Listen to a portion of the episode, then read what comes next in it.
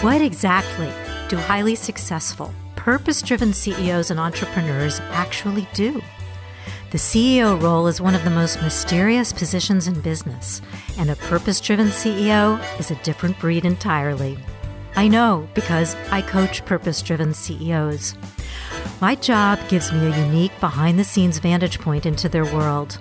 For years, I've wished there was a way I could share the stories I hear, the risky calls, the big wins, and the big, big courage of these unique leaders because they have so much to offer anyone who's leading a business or anyone who wants to lead a purpose driven life. This is the inspiration for the Good Company podcast. If you want to be more productive, attract the best people, and achieve more positive impact, stay with us. I'm Barbara Shannon, your host, and you are in good company.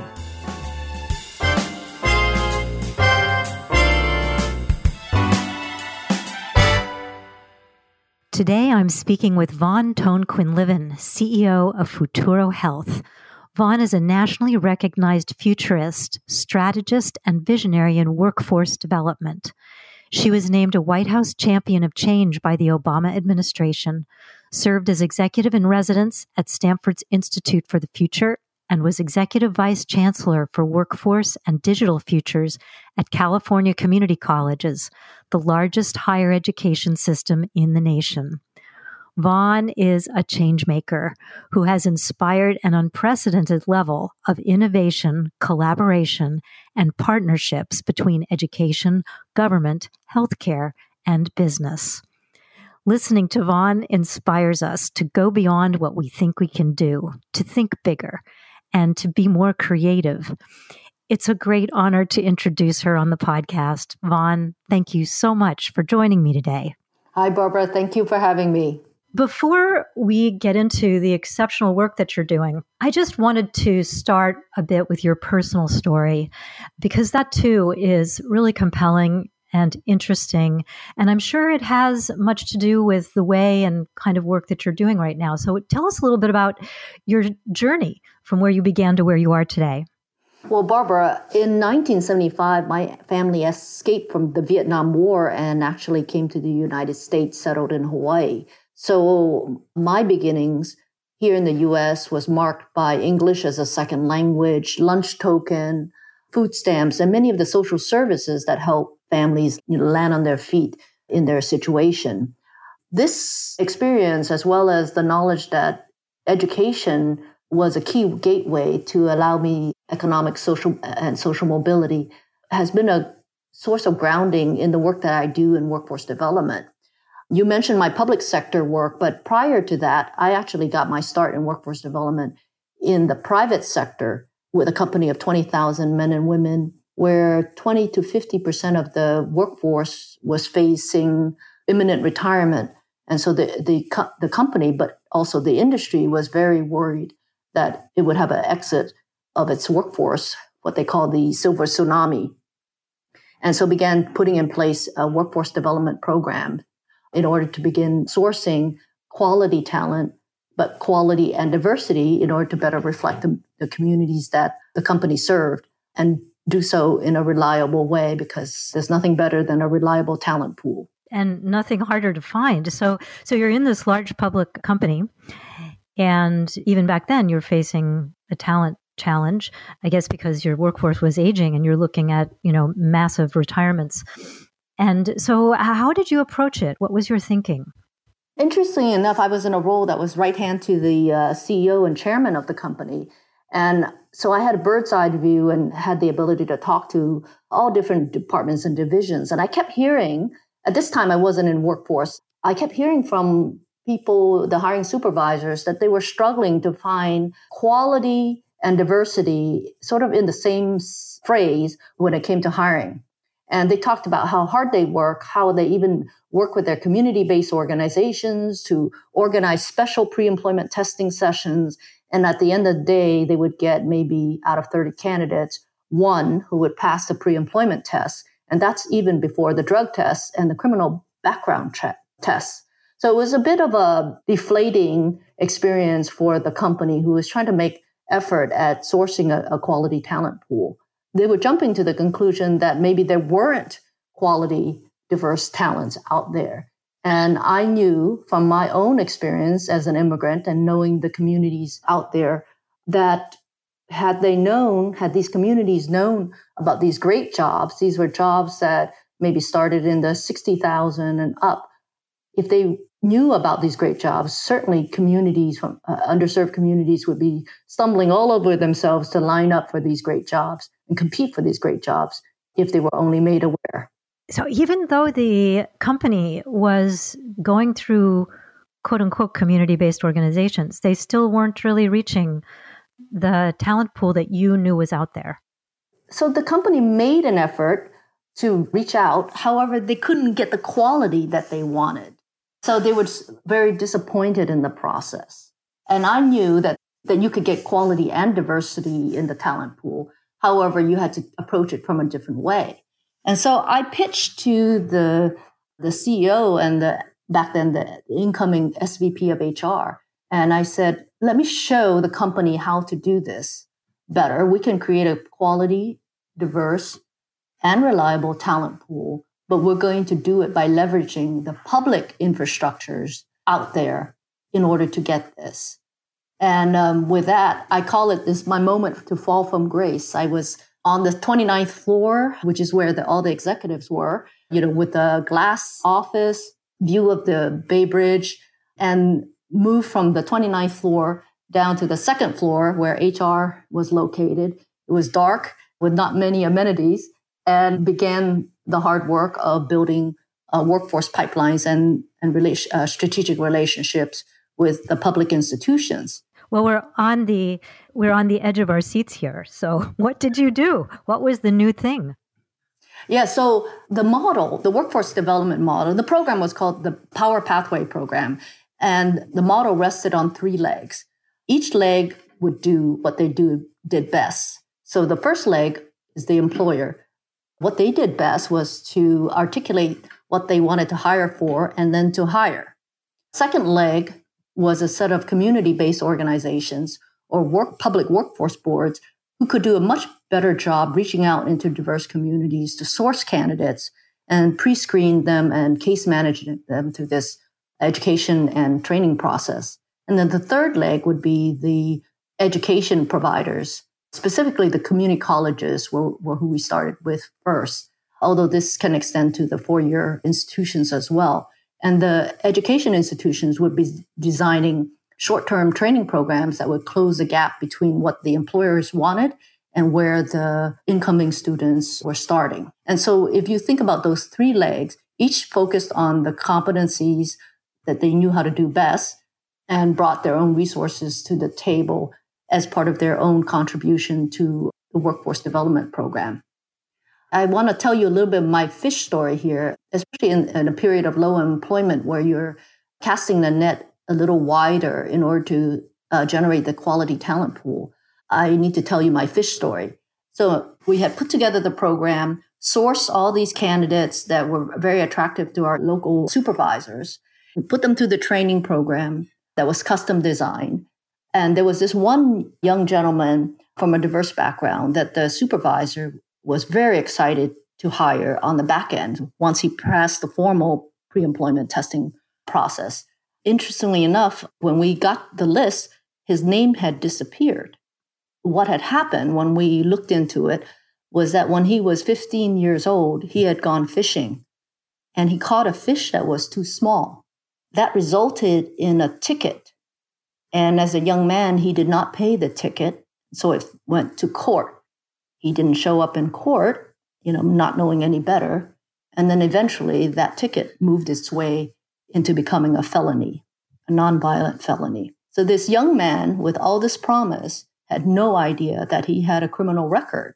And of course, all these great jobs out there, once the employers did a background check, they would eliminate him from consideration and would not be even disclosing that they had found this because it was a, li- liability for them to communicate it. They would just go on to the next candidate. So it took uh, this level of, of work where then we asked for the community partners to work with the young man to expunge the record. And we were able to hire him, and he went on to become a great employee. And this program actually single handedly diversified the frontline workforce of the company in a way that, that brought tremendous talent into the company, was very well regarded by the hiring su- uh, supervisors. What a remarkable story. And where are we today in terms of companies, large and small, in the hiring process? With regard to this background check situation, certainly everyone is looking to hire the most talented workforce. And today there is an active push to have a more diverse workforce. Are you educating? Are you finding that companies today realize that they need to be prepared because you're going to have to have staff and a process in order to pursue background misdemeanors, or in this case, a felony, that uh, actually are not relevant to the person's ability to perform. Where are we today with that? I think there's a greater review of hiring criteria, not just around the background check, but really what is the level of skill set that we need. Many jobs can be done with an associate's degree, industry uh, certification, and not necessarily a bachelor. It's almost like overhiring. And so there's also a movement to hire less based on degrees, but based on demonstrated competencies and portfolios. So I think there's a lot of rethinking about HR processes and what are the gates that we put in. And those gates are automated by applicant tracking systems. So in order to sort of expand the talent circle and look and move from a talent puddle to a talent pool, companies are beginning to relook at their talent strategies. And we encourage more, more of that. One of the things, Barbara, that, that I've observed is that with large companies, large companies tend to have uh, resources and staffing to do the kind of work that I did when I was in the private sector to set up these custom programs. However, small and medium companies struggle with resources. And I would suggest that they leverage and come together through their chamber or to their industry association to pool their needs and efforts so that it's a better use of everybody's collective resources. Yes, that's great. I'd love along that line if you would share. When we talked, you mentioned an initiative with the entertainment group and Disney, where I don't know if it was that one where supply chain was involved, but it also involved small and medium businesses. Can you give a little more color and example to how small and mid market companies might take advantage of the model? Yes, let me take you to one that's right here in Silicon Valley. It's called NextFlex, which is a trade association focused on uh, technologies embedded in flexible fabrics. What they did was they partnered with a set of community colleges who then brought in their high school partners and together touched about 2,000 students who would form teams. They would learn about the technology. They would learn about business and formation of business cases and business pitches. And so they would team up and, and then enter almost like a Shark Tank competition where they would pitch their ideas with employers and members from the communities making comments and judging. And you could just see the inspiration in the students. You could see that some of them will eventually go to careers that are going to be more R&D and science related. Others will go on to the technician level, but you can see the inspiration as they underwent the experience hosted by this trade association. And it didn't take a lot of resources from any one company, but yet generated interest in, in the industry and all the, the companies that were around uh, the table involved in the trade association. It's a terrific idea on the side of the employers. Then you're spreading the effort amongst multiple employers, but there's also an additional benefit. And this is what I call the issue of the fire hose versus the backyard hose. Most jobs in a company drip out in onesies and twosies. That's the pattern of uh, hiring. However, for higher education to put together custom programs like what we're talking about, they need to have at least a cohort or class 15 to 25 in order to make it uh, work financially. And so, in order to kind of match the hiring pattern with the output of students, it's best to have a consortium of employers who then pool together their hires so that there's a good match between the students being put through and then the hiring patterns of employers. And, and so th- there's value in working together collaboratively and working through a trade association, which they already, you know, companies already belong to, makes a lot of sense. That's great. So, how can I help my clients and our community of mid market CEOs, even just in the Bay Area, to stay abreast of any of these consortiums that perhaps are already in existence and to be able to get plugged into that? Is there a channel you can suggest, or should you and I talk afterwards? How do I plug my people into this? Across the state, there's been a lot of work to organize by industry sectors, with especially within a region. And so there are points of contacts for every community college. There's already a set of programming in place and a single point of contact for the employers to talk to about their needs to see if there's a good fit. So, for example, at the San Francisco Chamber event, one of the gentlemen stood up and said, Hey, I don't have one of these highfalutin tech companies. I have a, a company that has all these stores like bookstores and retail stores, and I want to hire locally. Well, where can I go? So there's a set of programs across the community colleges called Retail Ready. And those students already live in the Bay Area and understand the high cost of living and would love to find a way to stay local. And so being able to source students from those programs, finding the faculty who teach those programs, and then hiring from those programs help, you know, provide a talent pool. And community colleges, for example, are naturally diverse and reflect the communities around them. So you'll get the diversity and the quality by leveraging these public institutions that are around you. Well, that's great. I'm definitely going to follow up and put together probably a resource list, I think is what a lot of mid market CEOs would need. And maybe you can help me with that. Mm-hmm, surely. You know, another question I wanted to ask you was you grew public investment in this model from 100 million to 1 billion dollars. Can you tell us about that? What did you do that supercharged the growth? And is there one or two things that you think uh, most explains that level of growth? Sure. Uh, and maybe I can just give a little bit background of my transition from the private sector into the public sector. So, as I mentioned, I worked on uh, setting up these workforce development programs for my company and actually took the company from having no opinion in workforce development. And in two years, it became a nationally recognized industry best practice. And we tested the program to try out different occupations, different geographies. Did the model still hold? And, and the answer was yes. And then the governor, Governor Brown, had asked me to then serve at the helm of the workforce mission, driving the workforce mission of the community colleges. Well, this was during the worst of times, which was the at the recession. So there was not very much uh, money to go around. Actually, it was a shrinking pot.